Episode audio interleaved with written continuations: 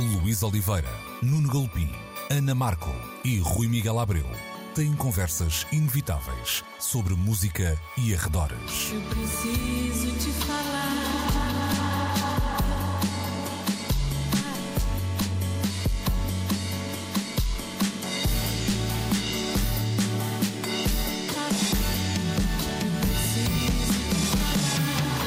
Agora na Antena 3. Precisamos de falar. Muito bom dia, sejam bem-vindos a mais uma edição de Precisamos de Falar, como sempre nos eh, dias de domingo na Antena 3, entre as 11 e o meio-dia e também sempre disponível e para sempre disponível, digo eu, hum, se calhar estou a exagerar, na RTP uh, Play, onde podem também. O que é para sempre. Exatamente. É? Para sempre, pelo menos nos próximos uh, tempos alargados.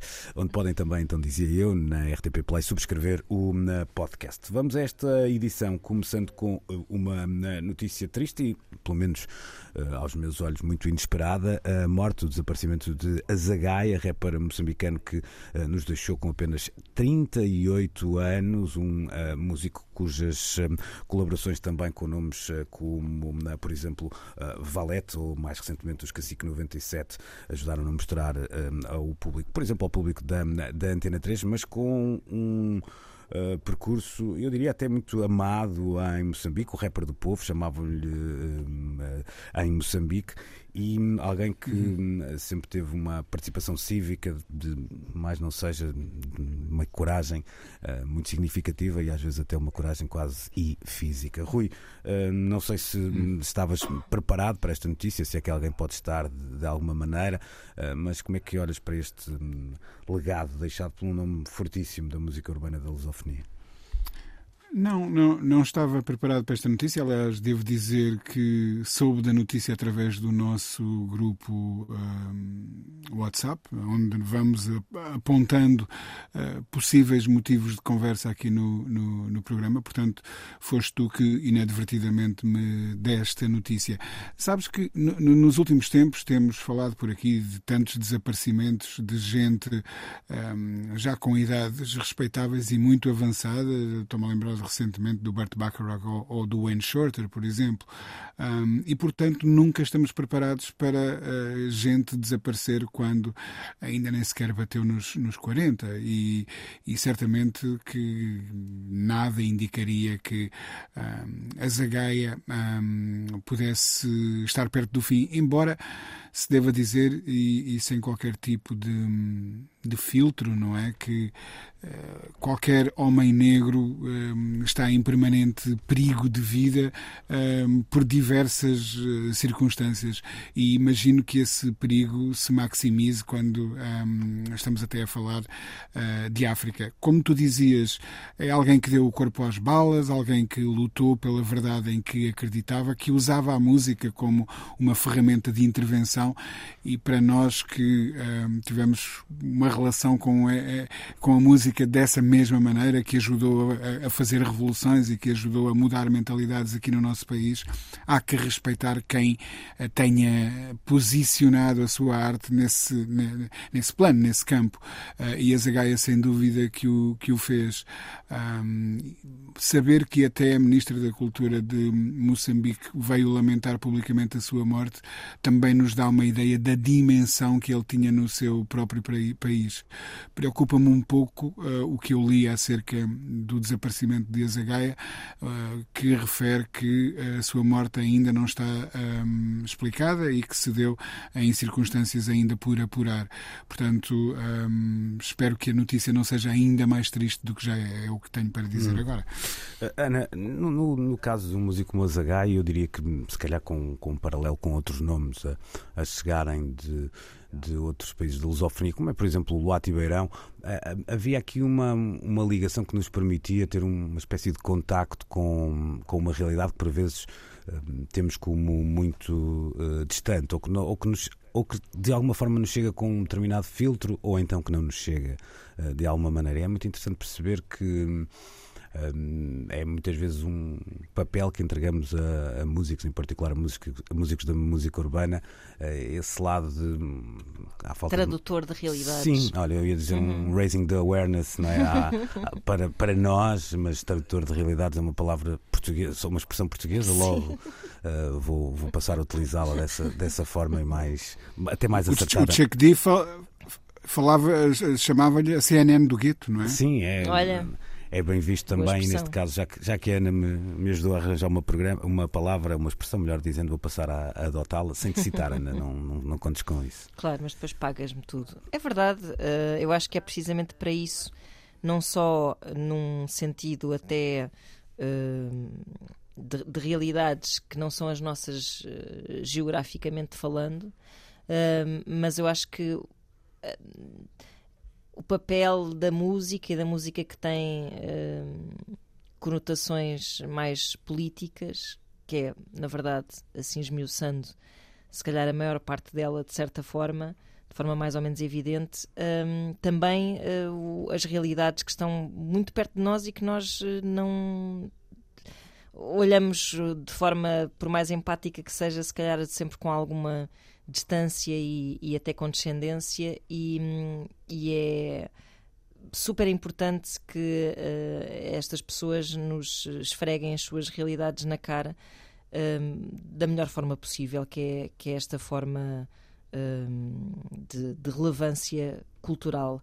É, é, sempre difícil, lá está, é, é lamentar a morte de um de, um, de uma pessoa tão. Eu, eu, acho que, na verdade, o Rui estava a dizer que é, nada nos prepara.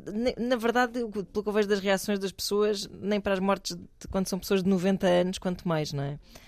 Um, é são, são, pessoas que, que têm um, um, um valor uh, nostálgico, que nos dizem coisas sobre nós próprios uh, ao, ao falecer, e quando são pessoas muito jovens e com esta carga de, de, de intervenção e de porta-voz também uh, de causas, parece que são assim várias, vários valores que se perdem, não é? No meio de, de uma morte tão, tão súbita, tão cedo, uh, porque é mais uma voz que se cala, porque é menos um, menos um artista uh, que importa.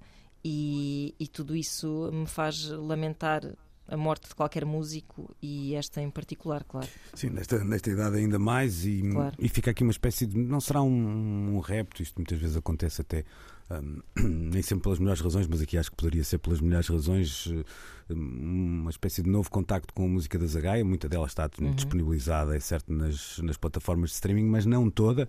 Um, muita dela depois tornou-se até de, de, um difícil acesso nos dias que correm, que é sempre algo estranho, mas, mas vai acontecendo e às vezes até vai acontecendo com músicos mais uhum. perto temporalmente de nós do que. Isso até provoca alguma ansiedade, não é? Pensar que que uma carreira é cortada assim ao meio e que não se sabe se calhar de metade. É verdade. É metade é verdade. dela pode nunca vir a, a chegar até nós. Ainda por cima, uma carreira que começou ainda numa fase muito precoce uhum. da, da vida, de uma vida que também uhum. ela termina de forma uh, precoce. A Zagaia deixou-nos esta semana, o músico moçambicano tinha 38 anos.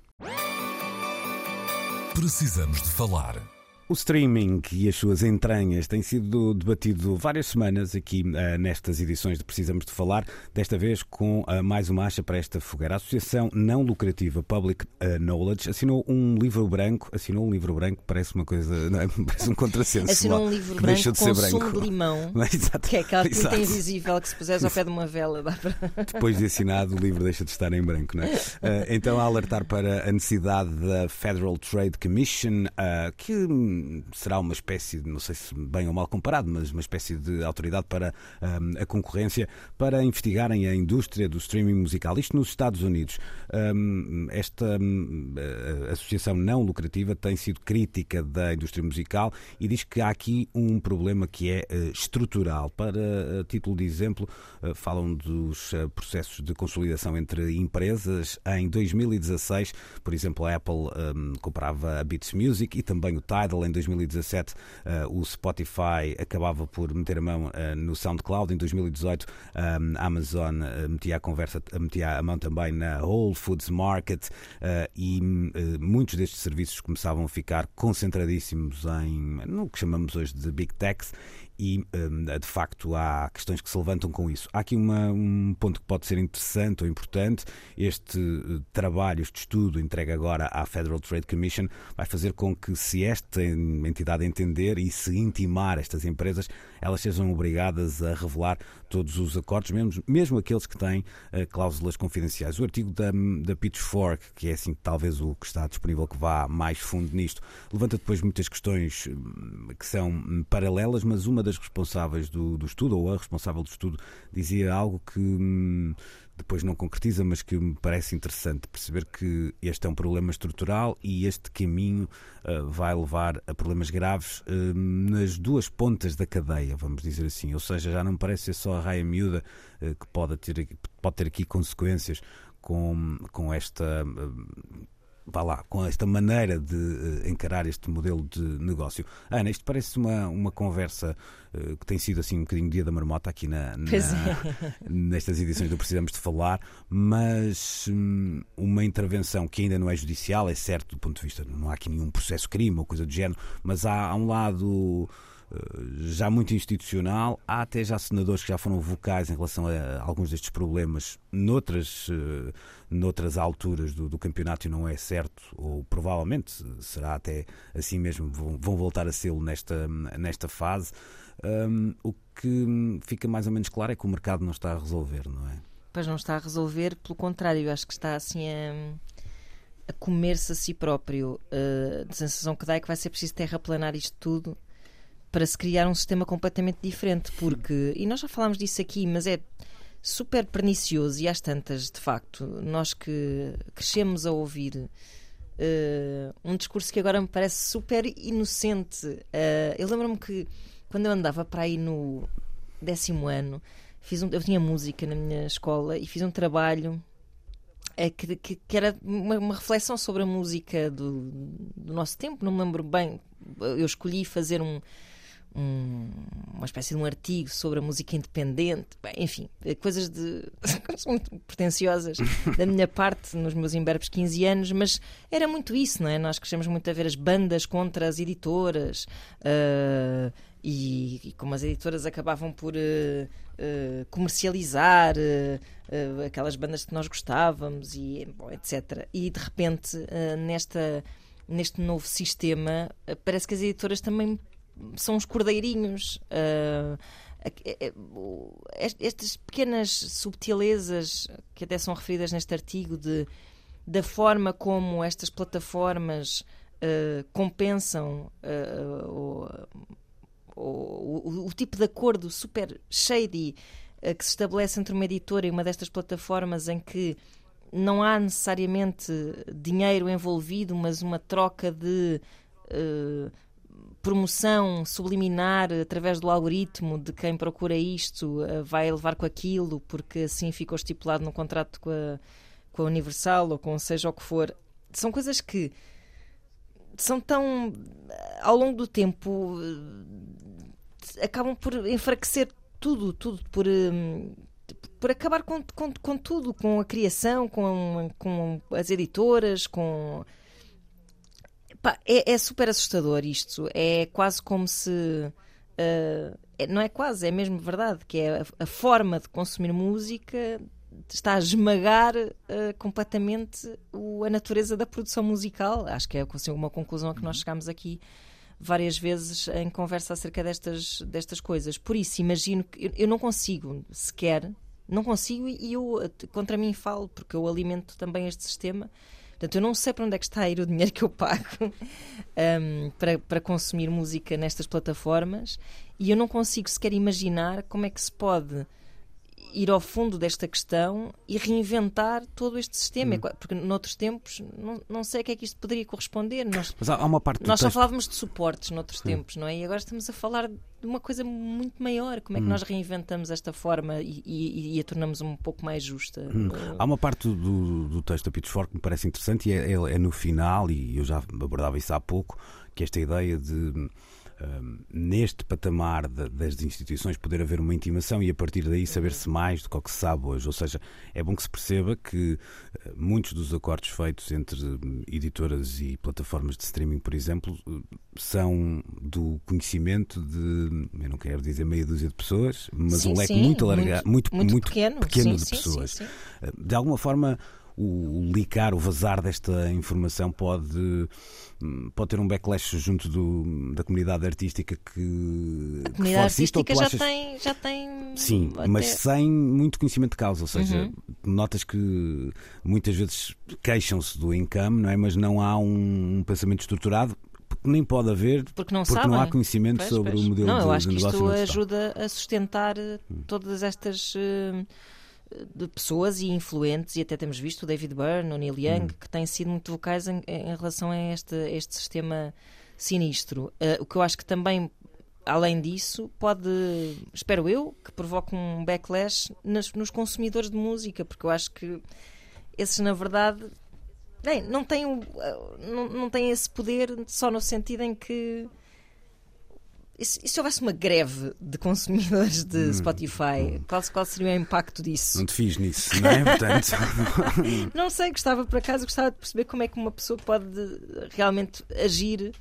Um, agir penalizando mesmo, acho que, acho que se justificava. Se calhar é um formato de, de greve novo a que ainda não estamos habituados, mas teria certamente um, um grande impacto, uma espécie de boicote aos Spotify desta vida. Um, mas pronto, eu acho, eu acho que sim, este estudo é super importante. A partir do momento em que estas coisas sejam colocadas cá fora, um, a, a, coisa pode vir a ser pensada de outra forma, pronto, que é a minha esperança. Rui, uh, fazendo a pergunta, citando uh, Patti Smith, people have the power ou aqui temos que confiar mais nas instituições uh, para que este um, caminho pode, possa ser acertado? Eu, eu acho que neste momento, e é, e é, curioso como isto está a acontecer nos Estados Unidos em diferentes uh, frentes, digamos assim. Mas eu dizia que neste momento devemos confiar nas instituições para abrirem o jogo. E, e, e aí sim o povo. Uh, o, o, tal people poderá tomar o power nas suas mãos e, e, tomar decisões. O problema é que nós não temos informação suficiente neste momento para tomar decisões. E eu referi ao caso dos Estados Unidos, porque um, curiosamente, pensa-se no, no, nos Estados Unidos tantas vezes como uh, o pináculo da, ideologia liberal, um, mas há ao mesmo tempo um grande controle de uma série de, de aspectos do, do, do mercado. Um, assistimos a isso em relação às audiências um, com, com o Mark Zuckerberg, por exemplo, que teve que explicar como é que funcionava o, o, o Facebook. Uh, tem havido um grande escrutínio a, a, outras plataformas como o Twitter, por exemplo. Um, tem havido um grande escrutínio sobre certos negócios que envolvem uh, canais de televisão e, portanto, que isso, neste momento eh, possa ser feito também com a indústria da música, para mim, para já, é um, é um sinal positivo. Porque repara, eu acho que nós evoluímos de uma forma muito rápida de um ponto em que nós tínhamos uma ligação que era direta um, com os artistas. Uh, podemos falar em dois ou três graus de separação, às vezes até nem tanto, uh, quando se ia a uma loja de discos comprar um disco e saber-se que aquela loja uh, tinha comprado o disco à editora, que por outro lado estava a trabalhar diretamente com o artista. E, e, e tínhamos uma ideia muito clara do que é que representava o dinheiro que, que gastávamos na compra do disco e, e quanto desse dinheiro iria ter, uhum. parar ao bolso do artista. E hoje em dia, eh, quando se fala que, sei lá, o Spotify paga 0,0003 cêntimos eh, por cada stream, não é esse dinheiro que cai no bolso do artista. Esse dinheiro cai dentro de um bolo que é entregue à editora e que depois o que chega, se calhar, ao artista dependendo dos artistas, é uma fração desse valor. E mesmo os modelos E- alternativos, como, como por exemplo o que era pensado pelo SoundCloud, em que hum, vá lá, um play eh, direto no artista X iria reverter para esse artista, depois é aqui um bocadinho, esse caminho é um bocadinho adulterado quando essa pla- plataforma pertence a um destes aglomerados hum, gigantes que estávamos a falar Exatamente. anteriormente. Exatamente. E, e há toda a questão dos, dos, dos direitos e da propriedade e como é que isso eh, se gera. Hum, há muito tempo que se vem, vem- que se vem dizendo que é preciso repensar como, como é que este negócio funciona, como é que os direitos eh, podem ser cobrados, etc. E se calhar está, está a chegar o, o- o momento, porque de facto o streaming veio alterar completamente as regras do jogo hum, e já vimos que se por um lado no topo da pirâmide onde só cabem dois ou três nomes hum, ninguém se queixa uh, daí para baixo uh, é um descalabro e não, não é, é difícil encontrar alguém que esteja satisfeito ou plenamente satisfeito com este modelo de negócio Olha, que é? mesmo no topo da pirâmide, víamos esta semana, por exemplo, a Anitta a dizer que se pudesse eh, doava os órgãos ou vendia os órgãos eh, vitais para poder libertar-se do seu contrato com uma das editoras, que Pois, agora claro. não, não sei qual é e presumo que não seja. Mas, mas precisamente, provavelmente por causa do que eu estou a, a falar, Sim, porque ela sim. tem noção do que, é que, de- do que é que está a gerar e depois sabe o que é que desse bolo que ela gera, o que é que lhe cai no, Uhum. no bolso, não é? E que deve ser muito diferente o número, não é? Sim, sim, o que eu queria dizer com isto é que já não é só o, o fim da cauda, citando esse, Sim, esse sim, claro. princípio, que já não sei se é eh, atual, se é datado, se que é, mas que já não é só o fim da cauda a, a queixar-se. Nuno Galpim, deixa-me te hum, colocar esta hum, questão envolvendo o streaming da, de uma maneira. Não, não, é, não é para entrarmos aqui em nenhuma legality, mas o facto disto poder hum, vá lá, despoltar uma, uma conversa que obrigue hum, as operadoras, os big techs, a, a- prestarem contas, poderá ser um único caminho para, para se resolver este problema estrutural? Ou seja, não, isto não vai lá com boa vontade e com, com bons princípios? É, Eu creio que sim. Eu creio que sim. Tivemos uma primeira etapa de consumos aparentemente gratuitos, com os quais todos aprendemos a viver e com os quais os músicos tiveram de viver. Ap- Eu estou a dizer o aparentemente gratuito, dado o dinheiro com que muitos deles vivem ao fim de streamings que não chegam àquelas dimensões planetárias de meia dúzia dos que de facto conseguem arrecadar qualquer coisa. E. ahm, acima de tudo, o que estamos é a fazer consumo sobre qualquer coisa. Qualquer coisa que é verdade. Já não estamos ah, no, no patamar do nível zero dos acontecimentos dos tempos de ouro da pirataria. Não estamos a comparar aquilo que foi o desgoverno absoluto do início do século XXI. Mas para que continue a haver uma boa relação entre quem produz, quem escuta, quem distribui, eu creio que vamos ter necessariamente passar por uma, frase, uma fase de normalização ou ah, uma fragmentação dos consumos e das ofertas como as conhecemos. Estamos a assistir ao início de um processo de transformação dentro das plataformas de streaming de audiovisual. Mais dia, menos dia, eu creio que o ajustar do, do negócio também na distribuição do áudio vai passar por, por negociações com aqueles senhores que percebem de números e de palavras. Pois, hum, há aqui um ponto interessante também no, no artigo, embora não seja muito explícito em relação a, a esses pormenores, como acho que nem poderia ser, mas sobre hum, possibilidade, eu não, não lhe queria chamar, de, temos uma ideia de corrupção, mas lá perto, não é? Uma expressão americana é o tal payola, eh, que outrora era uma prática comum na- nos Estados Unidos, isto passava por pagar, eh, em particular até a profissionais de rádio para passarem o disco X. Eh, O Brasil também viveu com isso durante, durante muitos anos. Hum, isto digitalmente muda o jogo todo, porque nós deixamos de perceber como é que isso funciona. É fácil perceber como é que, sei lá, a rádio do, uh, do Wisconsin, uh, o senhor recebia X para passar tantas vezes o tema Y. Aqui isto não acontece à nossa, à nossa frente, não é? Não percebemos porque nós temos os nossos consumos, mas eu não vejo os do Nuno, não vejo os da Ana. Portanto, isto ganha, ganha aqui um. Um grau de sofisticação, embora sofisticação seja uma palavra que aqui É que verdade. eu É o Mas olha- perversão. É, isso é mais para Mas andamos todos em tantas coisas tão distraídos, convencidos que estamos informados sobre tudo e mais alguma coisa. Claro. Olha os Illuminati no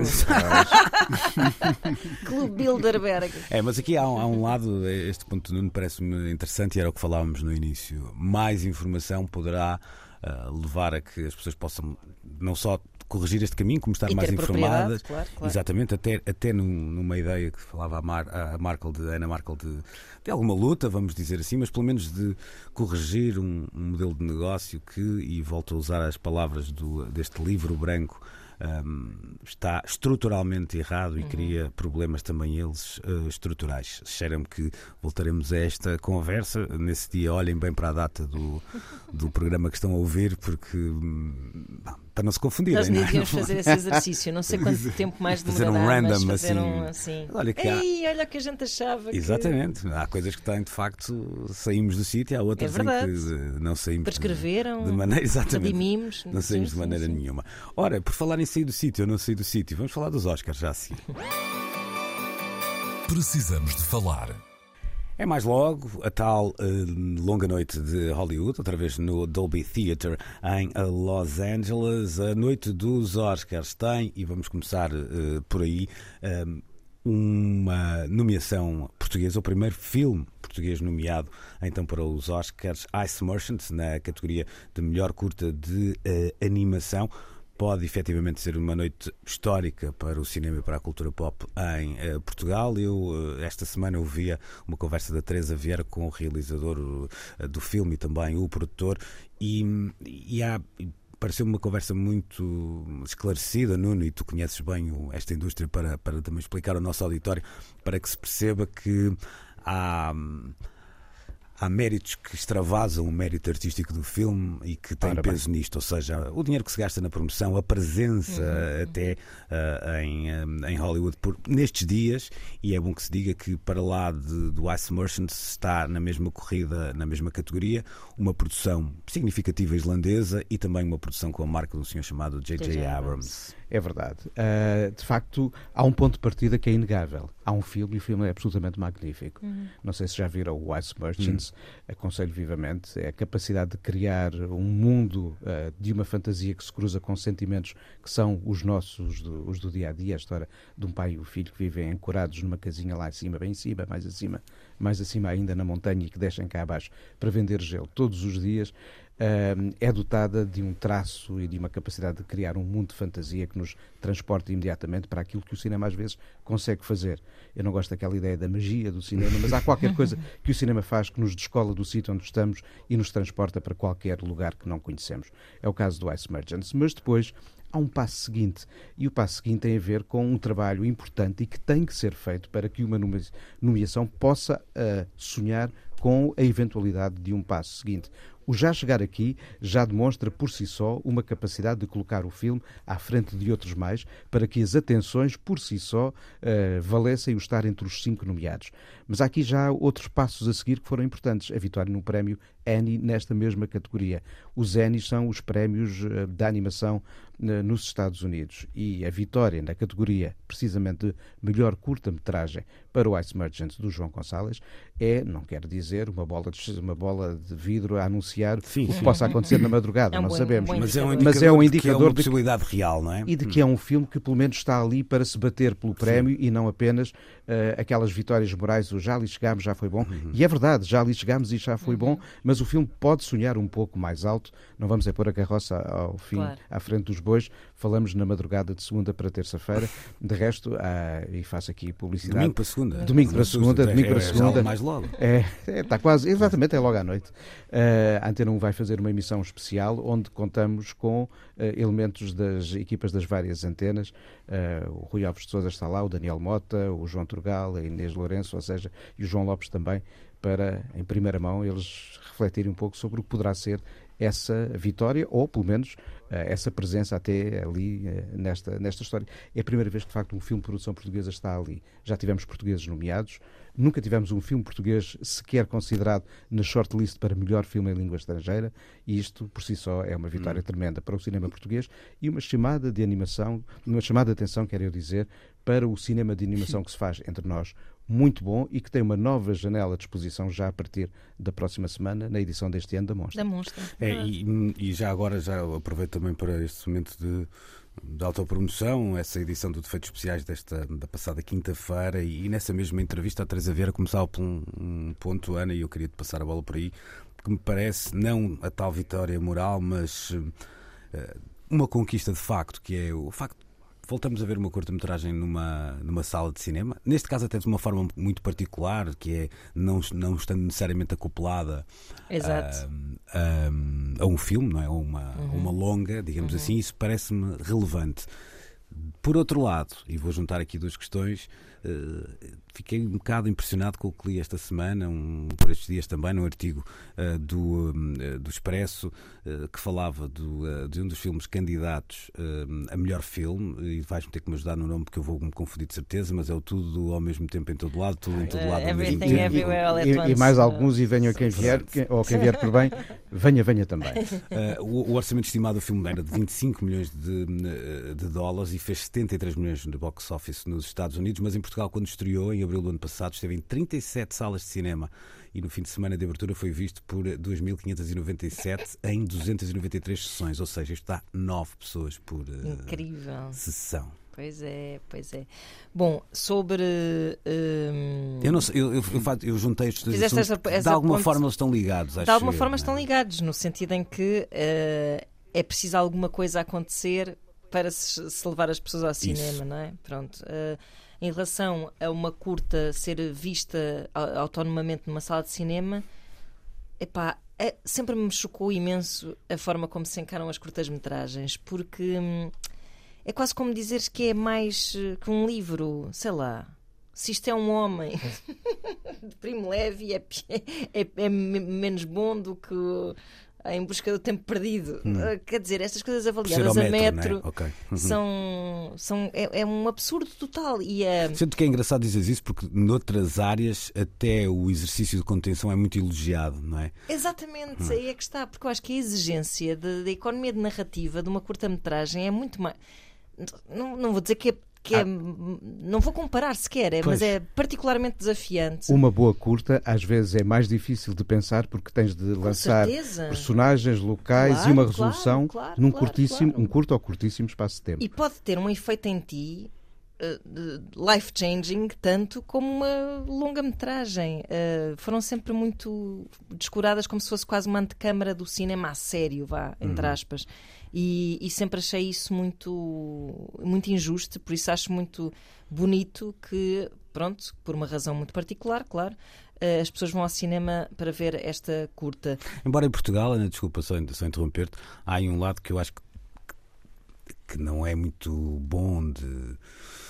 Ah, vá lá, não, é, não é para elogiar que eu estou a dizer isso, mas o, o facto de termos parcos eh, recursos faz com que muitas vezes eh, o, campeonato, entre aspas, das curtas-metragens seja um, um sítio onde muitos cineastas e realizadores podem mostrar pela primeira vez. Não necessariamente que tenham uma apetência maior para fazerem curtas-metragens, mas porque muitas vezes é o dinheiro, o dinheiro que têm só lhes Claro, permite E, e não deixa de ser curioso que algumas das maiores premiações do cinema português são em curtas-metragens e essa pode ser também uma das justificações. Claro, claro. O João Salavisa, por exemplo, tem curtas-metragens reconhecidas em grandes festivais europeus. Uhum. Eh, já tivemos filmes, vários, a passar por grandes festivais europeus, mas chegar ao Ouro, ao Urso de Ouro, à Palma de Ouro, foi com curtas-metragens. Porque era o dinheiro que havia para Pois. fazer. Mas a, a nossa relação com o tempo das. Curtos orçamentos para curtas metragens. Exato, é isso, é isso. Hum, a nossa noção de rentabilização do tempo, eh, artisticamente falando, é muito estranha, porque aquele movimento, não tem nada a ver agora, é um pequeno à parte, mas aquele movimento de fazeres uma produção cinematográfica cá em Portugal e tentares a seguir, ou ao mesmo tempo, fazeres uma série a partir do filme, pá, Hum. parece-me das coisas mais perniciosas que existe e geralmente dá sempre fezes. Pois. a verdade é essa. Que é tipo, já que pagámos, Claro, mas é mesmo isso. é, exato. como as, é como as importações de formatos televisivos. É tipo, uh, no estrangeiro duram meia hora, cá duram duas horas e meia, porque já que pagámos, Hum. bora chuchar nesta teta até não haver mais por onde chuchar. E depois Em- em a qualidade das. Sim, das- embora, embora em Portugal isso tenha também um lado um bocado que é que bate no que estávamos a falar do número de pessoas de cinema. Nós temos um público muito televisivo, portanto, Pois. muitas vezes a única maneira de ter Claro. contacto com isso é apresentando É isso na televisão claro, e esticando para um formato mais telenovelesco, mais Exato. televisivo, pelo menos, para não querer ser. ah, Na verdade, não é muito televisivo em termos de eficácia, Pois, não é? Porque pois. depois estás a mamar grandes estuchas. Mas, mas enfim, é o que temos. Depois, relativamente ao- ao- às pessoas ignorarem os filmes e, e irem por vias de hype de Oscars, Uh, eu acho que, tal como tudo o que nós falamos aqui, a concorrência hoje é completamente. A, quantidade de coisas é selvagem, o assédio para que vejamos cada vez mais e, e, no tempo certo também é gigantesco e por isso uh, acontecem essas coisas, não é? Um filme Mas oscarizado eu... pode, ser, pode ter meia dúzia de pessoas a ver antes de ser nomeado. E... Uhum. Mas eu acho que esse impacto era é um maior clássico. no pré-plataformas de, de, streaming. A forma como hoje em dia se dissiparam uh, as, as, as, uh, as atenções se dividiram, se multiplicaram, se fragmentaram, continua a valer mais. Um Oscar posiciona muito melhor um filme para ter uma performance em sala e também numa plataforma do que um Grammy potencia sim. eventuais vendas de discos. Sim, sim, sim. Não é?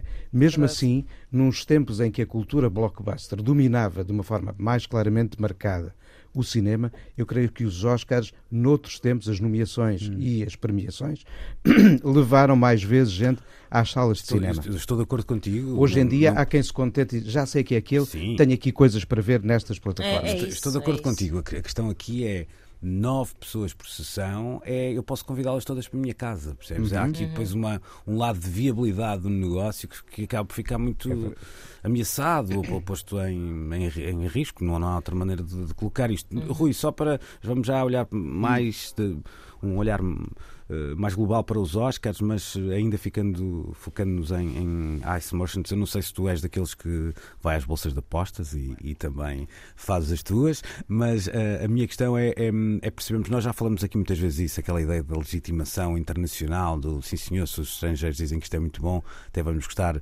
muito disto. Acreditas nesse, nesse efeito que poder transformador poderia ter uma vitória e vamos tirar aqui a, a vitória, porque o Nuno dizia e bem, bem, isto não é um jogo de futebol e não há vitórias morais, mas estar ali é de facto, perante a, a concorrência e o avalanche de produção é muito significativo.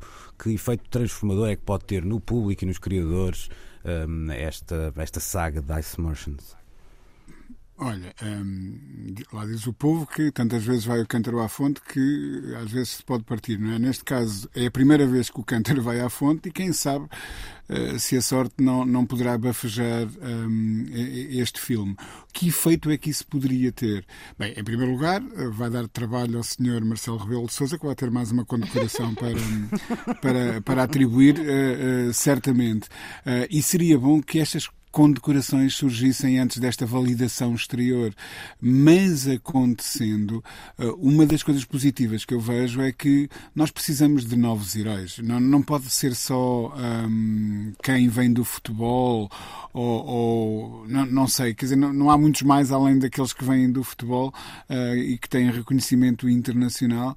Um, um Salvador Sobral ou outro quando uh, também brilha no, no, nos palcos internacionais, uh, mas tirando isso isso faltam-nos heróis. E se pudermos ter um vindo do cinema de animação, que maravilha! Uhum. portanto, eu, eu, obviamente estou a torcer para que tenhamos uma surpresa nessa madrugada de domingo para segunda. E, e a nossa autoestima nacional bem que precisa destes. Um, destes prémios, não é? Destas morais, é? destes repousados, é exatamente. É Olha, deixa-me fazer então uma pergunta mais aberta agora e, e pedia que quem, se quiser chegar à frente, o faça. Uh, olhando para o, a cerimónia, uma previsão do que pode ser a, a, cerimónia, já se percebeu que, ok, já há aquelas questões que se colocam sempre: a Lady Gaga vai ou não vai, vai por isto ou vai por aquilo, tudo Diz bem. Que não. Uh, os, os filmes também já, já houve tempo para os discutir, mãos na cabeça, porque o Top Gun está nomeado, falta este, está aquele, tem, tem uns é a mais, é. vai ser sempre a mesma coisa, é etc. Assim que é que. Quem é que vai andar à solha? Quem é que vai andar à solha? Já nem me lembrava. A pergunta é quem é que tarefa é que a Academia vai inventar para que se fale muito das coisas no dia seguinte? Estou a brincar. Bem, provavelmente oh, haverá muita gente. Estás a brincar. Uh, uh, o efeito o, ano passado ainda pode. O ano passado foi, foi, foi bom para a marca Oscars, bom entre aspas, mas foi péssimo para a comunicação dos filmes vencedores, porque no dia seguinte ninguém falava dos filmes. Sim. Toda a gente só Eu falava do tarefa. Ninguém se lembra. É, essa é uma questão. Este ano temos, por Deviam exemplo. ser assim jeitosos, não é? E sem, sem, os, eh, sem os qualificar, temos eh, Tar e Elvis. Uh, dois filmes musicais, não, não são musicais, mas são uh, dois sobre filmes música. sobre música. Uh, temos, por exemplo, o realizador do, lá está, tudo ajuda. Tudo aqui, de, de, também Tudo ao lado ao mesmo tempo, venha a família. Everywhere All at Once. Sei em inglês, sai, sai mais em inglês, é verdade. Sim. É também um, um realizador que vem da, da linguagem dos, dos videoclipes. O próprio eh, Oscar para melhor eh, música original está quentinho este ano, porque há a Rihanna que teve um boost muito grande na- na- no Super Bowl Uhum. com, com esse tema. Eh, depois, agora, esta polémica com a Lady Gaga e há o David Byrne lá metido ao barulho ali no, ah, ali no meio. O que é que, das interpretações dos filmes, o que é que vos merece destaque? Bem, Eu nunca gosto de trazer bolas de cristal porque depois ganha sempre o Shakespeare em leva uma porcaria dessas. não é? E eu chego ao fim da noite um bocado frustrado. Mas há aqui grandes filmes. Eh, a, primeira conclusão que tiramos perante a, a lista de nomeações, face ao que foi o ano passado, vemos que, de facto, o que foi a perda de capacidade de produzir durante os tempos mais difíceis da pandemia está ultrapassada. E apareceram mais filmes e mais interessantes este ano. Há uma necessidade de, naquela categoria de melhor filme, e foi para isso que ela esticou de 5 para 10, possibilidade de, de nomeações, não é obrigatório estarem lá 10 nomeados. Há a possibilidade de haver até 10 nomeações. Olha, que olhando para este ano até parece que é obrigatório. Eh, Pois quando, é. quando está lá o Avatar e o Top Gun, parece que é mesmo Mas tens ali a representação de um certo tipo de cinema com Não, capacidade para vender bilhetes. E prefiro, tempos. é, prefiro isto àquela ideia da categoria que chegou a ser levantada e depois não se concretizou, do filme popular. Sim, sim, Sim, sim. que era um é disparate verdade. absoluto, ou seja, que estejam aqui representados e depois, na hora de votar, a academia que cresceu muito em diversidade, Uhum. em representação, em representatividade. A academia de hoje não é a mesma de há 5, 10 anos. Uhum. Mudou bastante. E estamos à espera para ver também como é que depois serão as decisões. Mas é importante estar aqui essas representações, por insuportável que possa ser um Top Gun. Não gosto. Ana. Ah, mas ah, ah, epá, estar aqui assim, um filme como o Tar, mesmo que possa não ter mais do que o merecidíssimo prémio para Já é bom uma estar, é? Já é bom estar aqui, tal e qual. Assim como gostava de ver um acaso, prémio, eu- agora que estava a pensar nisto, mas Avatar podia ser dois filmes num só. é Ava e o Tar. Mas não, é mais azul. Mas eh, o, o, o Tar é claramente um, um, um contender para o prémio de melhor interpretação. Feminina. Ainda, ainda é nesta etapa em que estamos a dividir género eh, nas interpretações. Curiosamente, há melhor realizador. Não há melhor Uhum. realizador e melhor realizadora. Eu sei que tem a ver com os desempenhos e com os papéis, mas está na altura de começarmos a pensar um bocadinho melhor sobre esta necessidade É ainda verdade. de estarmos a dividir o género quando chegamos à interpretação, que é uma divisão que não existe em nenhuma das outras categorias. Adiante. Eh, porque parece que só há papéis masculinos e femininos também está. não é? Ah, reflexão para continuarmos a ter aqui assim, nós e não só. Mas ver, por exemplo, um filme como o Elvis, que podendo ter ah, muito de debate pró e contra, às vezes mais contra do que pró, e na verdade são três filmes dentro de um filme, é um filme que mostra o Baz Luhrmann a regressar ao universo que ele domina, que é o da relação com a música, tem no ator um desempenho notável, mas tem, creio, sobretudo na construção da banda sonora, um trabalho ainda mais brilhante. Mas termos aqui assim dois filmes sobre música devidamente destacados já me deixa feliz. Mas depois vai ser se calhar o tudo ao mesmo tempo e mais alguns, e o andar de baixo e o andar de cima. Eu acho que é o todos. Spielberg que vai para Olha, É. olha que eu não sei. Talvez sei. na realização. Pois, talvez. Talvez num melhor filme. O, Ah, o melhor filme depois é um Coda. não? Eu acho que ah, a Academia deve muitos anos ao Spielberg. Tenho sempre esta Sempre sensação. deveu. Eu nunca percebi porque é que o Spielberg não ganha um Oscar com o ET, que 40 Sim. anos depois é reconhecido como um dos clássicos Ele maiores da reta final do, do, sempre. do século XX. Sim, lá está. Eu acho que havia um- uma grande cenobeira que agora está. Claro. que a Academia se está agora a redimir. E nesse sentido, e tendo em conta que o, que o filme do Spielberg é, um, é, um- é um uma declaração de cinema. amor ao é um filme sobre cinema, o cinema. Acho que, que tocou o coração de muita gente, parece-me que faria sentido, mas eh, não tenho bem a certeza. Eu não tenho bem a não certeza. Posso, não posso também dizer muita coisa porque não vi os filmes todos. Estou para aqui a dizer, ah, o Top Gun, não vi, mas também não vi o primeiro. Epá, eu tentei. Só vi, só vi uma parte O do primeiro primeiro. tentei e o segundo tentei. Mas, Mas saía meio. mas, que até, mas eu não tenho atenção, até estou perfeitamente disposta a, a ver e a Quando mudar. vês um filme ideias. chamado Top Gun e dizes sair a meio, é sinal que te injetaste, não é? Epá, é- é- exatamente. exatamente. Ou então fiz escala. Só isso. Saí na escala. Mas, mas eu estou contente com a, com a variedade de filmes e com a, pelo menos do que vi, com a, com a qualidade dos filmes também. Uh, consigo imaginar assim mais ou menos, eu por acaso ia para o Spielberg, consigo imaginar, sei lá, que talvez o espírito de Innie Sharon vá ali parar a, à parte de- do argumento, hum, talvez também para algumas interpretações. hum, mas, mas estou bastante.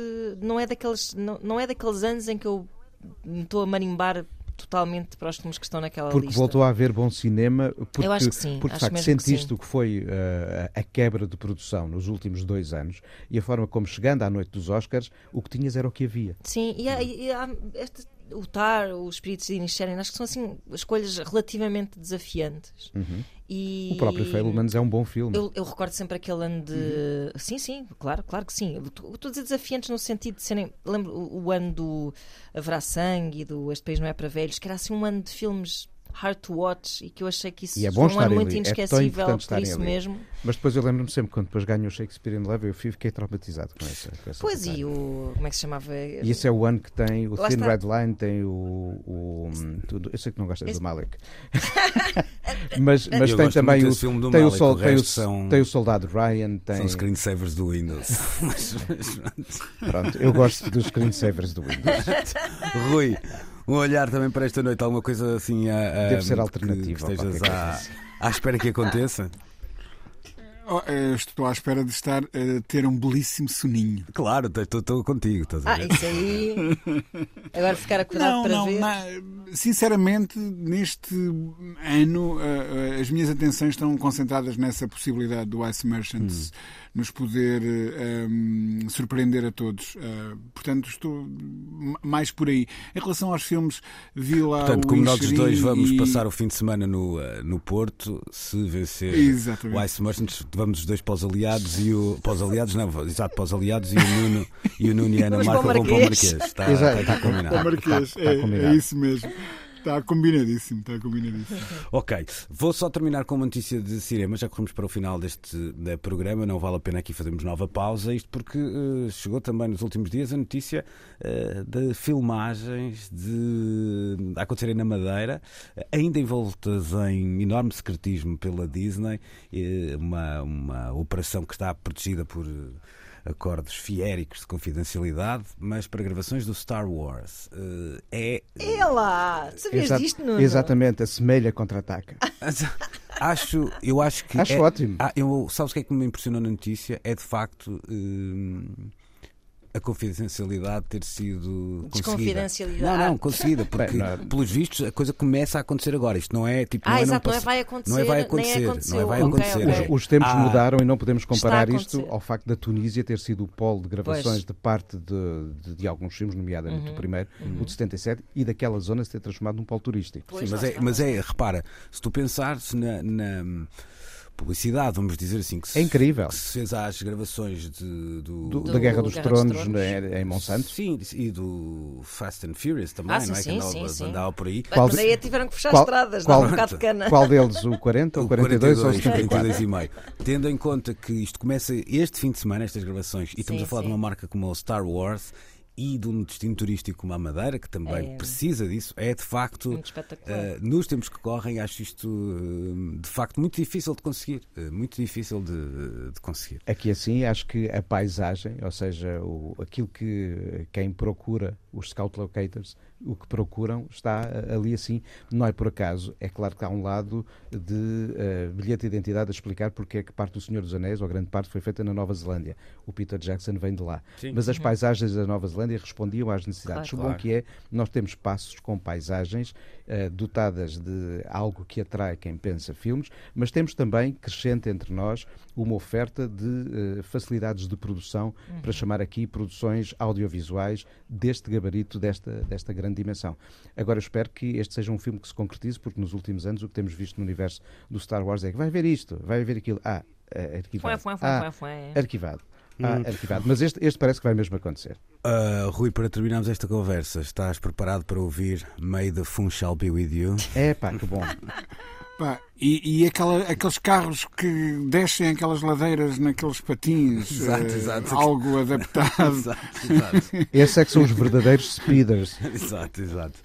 Bom. Meio da poncha be, be with you, não é? também era boa. Pá, mas é uma grande notícia. Vamos então esperar pelo Dark Side of the Poncha para ver o que é que era um bom nome para, este, para, este, para este filme. Vamos ver o que acontece. Então ficamos com esta notícia também a marcar este a fim de semana e cá estaremos de novo de hoje a oito dias para novo. Precisamos de falar. Até lá fica de novo o convite para que passem pela RTP Play para que subscrevam o podcast. Bom domingo, uma boa semana. Luís Oliveira, Nuno Galopim, Ana Marco e Rui Miguel Abreu têm conversas inevitáveis sobre música e arredores. Eu preciso te falar.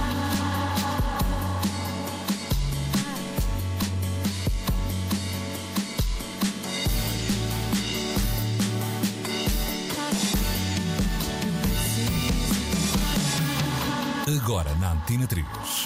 Precisamos de falar.